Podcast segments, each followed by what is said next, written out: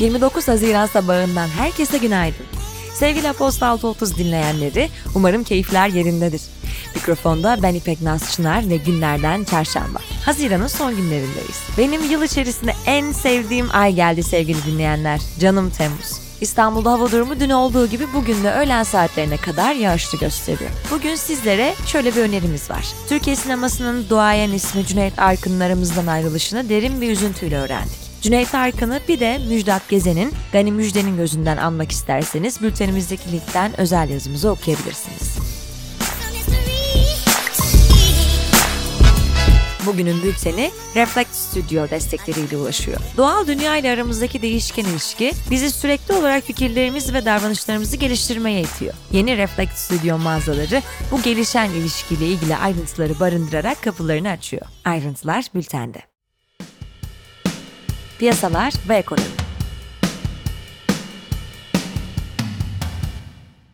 Hazine ve Maliye Bakanı Nurettin Nebati, BDDK'nın son politika adımını değerlendirdiği açıklamasında, aldığımız bütün kararlar daimi kararlar değil, hepsi geçici. Dövizle işiniz yok. TL ile iş yapın diyoruz dedi. Nebati ayrıca enflasyona endeksli tahvil konusunda yeni bir adım planlanmadığını belirtti. Türkiye İşçi Sendikaları Konfederasyonu'nun araştırması açlık sınırının Haziran ayı itibariyle 6391 liraya ulaştığını ve yıllık mutlak enflasyonun %117 olarak gerçekleştiğini gösterdi. Reuters anketi Türkiye'de Haziran ayı için yıllık enflasyon tahminlerinin %72,3 ve %81,8 bandında değiştiğini gösteriyor. Yıl sonu enflasyon tahminleri de bir önceki ayın anketinden 6 puan daha yüksek seviyede %69,5 olarak gerçekleşti. Uluslararası Kredi Derecelendirme Kuruluşu Fitch Ratings'in Türkiye'de bankacılık sektörünü değerlendirdiği raporda yüksek piyasa volatilitesine dikkat çekildi.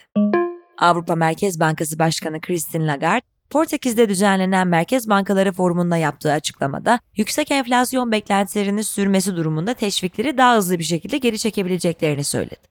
ABD'de mal ticaret açığı Mayıs ayında 104,3 milyar dolarla yılın en düşük seviyesine geriledi. Veri, dış ticaret açığının öncüsü olarak değerlendiriliyor.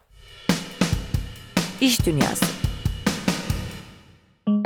Demir çelik sektöründe üretici olarak faaliyet gösteren 3 suç örgütüne piyasayı manipüle ettikleri, tekerleşmeye çalıştıkları ve paravan şirketler üzerinden sahte faturalarla haksız kazanç elde ederek kamuyu zararı uğrattıkları gerekçesiyle başlatılan soruşturma kapsamında 250 kişi gözaltına alındı.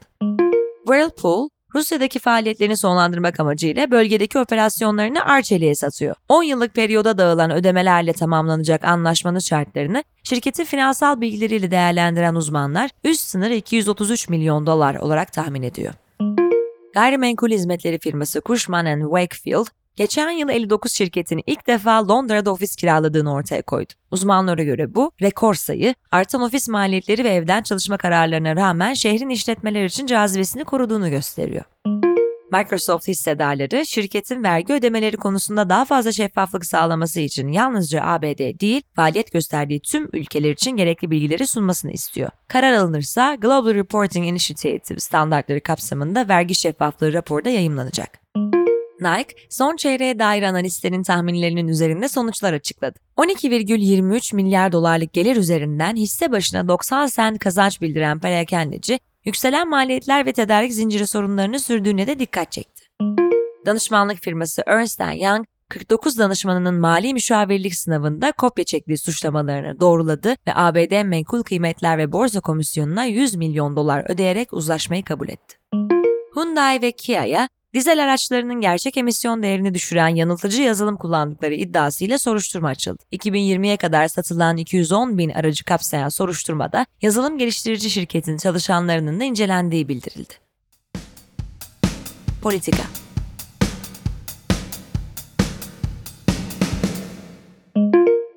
NATO zirvesi kapsamında Cumhurbaşkanı Erdoğan, Finlandiya Cumhurbaşkanı, İsveç Başbakanı ve NATO Genel Sekreteri arasında düzenlenen dörtlü toplantı sonrasında Türkiye'nin İsveç ve Finlandiya'nın NATO üyeliğine uyguladığı blokajın kaldırıldığı açıklandı. NATO Genel Sekreteri Jens Stoltenberg, NATO zirvesinde ittifakın daha tehlikeli ve daha az öngörülebilir bir dünyada önündeki yol haritası olacak stratejik konsept belgesinin kabul edileceğini ifade etti.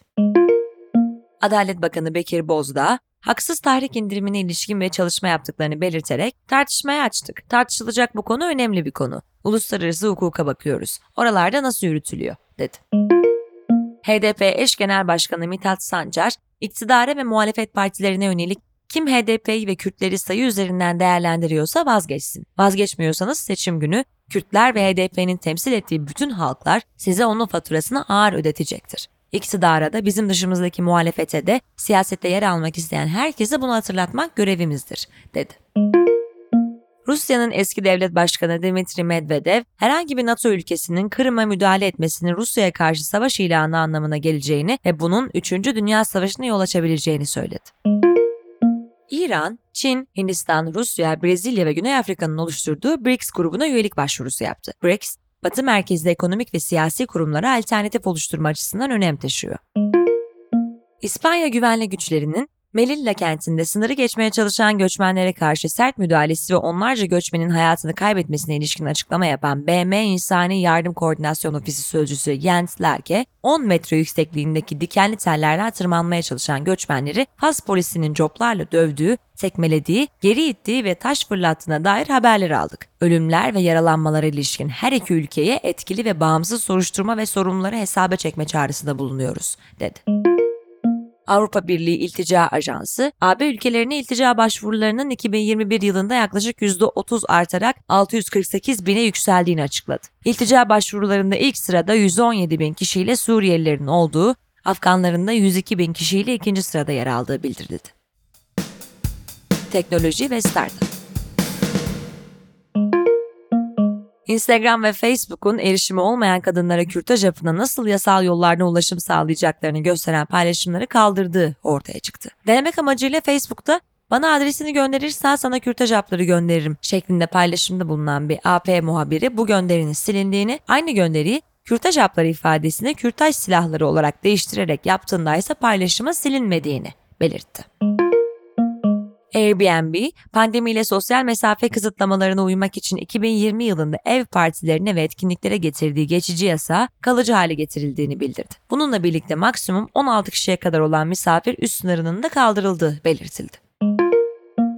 NASA'nın Artemis programı kapsamında Ay'ı inceleyecek olan yeni uydusu Capstone fırlatıldı. Ay'a tekrar insanlı iniş adına oldukça önemli olan Capstone, topladığı verileri NASA'ya göndererek kritik bilgiler sağlayacak.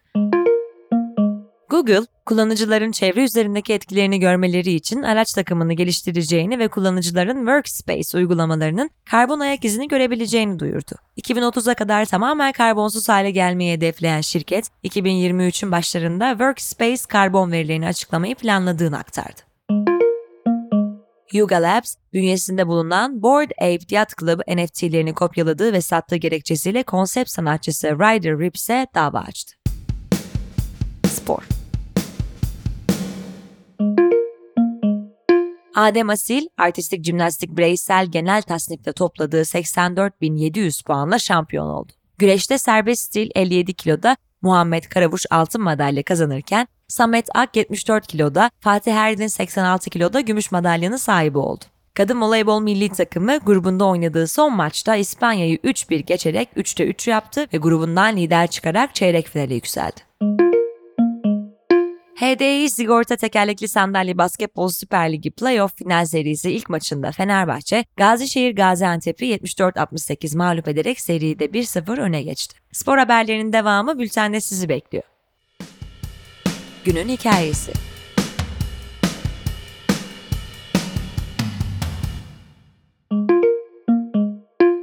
Sevgili Taylan Kurt sizler için kaleme aldı. G7 Liderler Zirvesi Almanya'nın Bavyera eyaletindeki Olmo Sarayı'nda 26-28 Haziran tarihlerinde gerçekleştirildi. Liderler Madrid'deki NATO zirvesinin hemen öncesinde bir araya gelirken zirve gündeminde öne çıkan başlıklar Rusya'ya uygulanan yaptırımlar, enerji fiyatları ve güvenliği, yüksek enflasyon ve Çin oldu. Peki G7 hangi ülkelerden oluşuyor? G7 üyesi ülkeler Almanya, Amerika Birleşik Devletleri, Birleşik Krallık, Fransa, İtalya, Japonya ve Kanada olarak sıralanıyor. Avrupa Birliği de 1981'den bu yana tüm üst düzey G7 etkinliklerinde yer alıyor.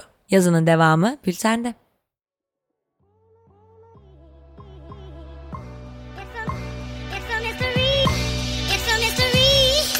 Evet sevgili dinleyenler, haftanın ortasındayız. Umarım haftanın geri kalanı herkes için harika geçer. Cumartesi günü tekrar görüşünceye dek hoşçakalın.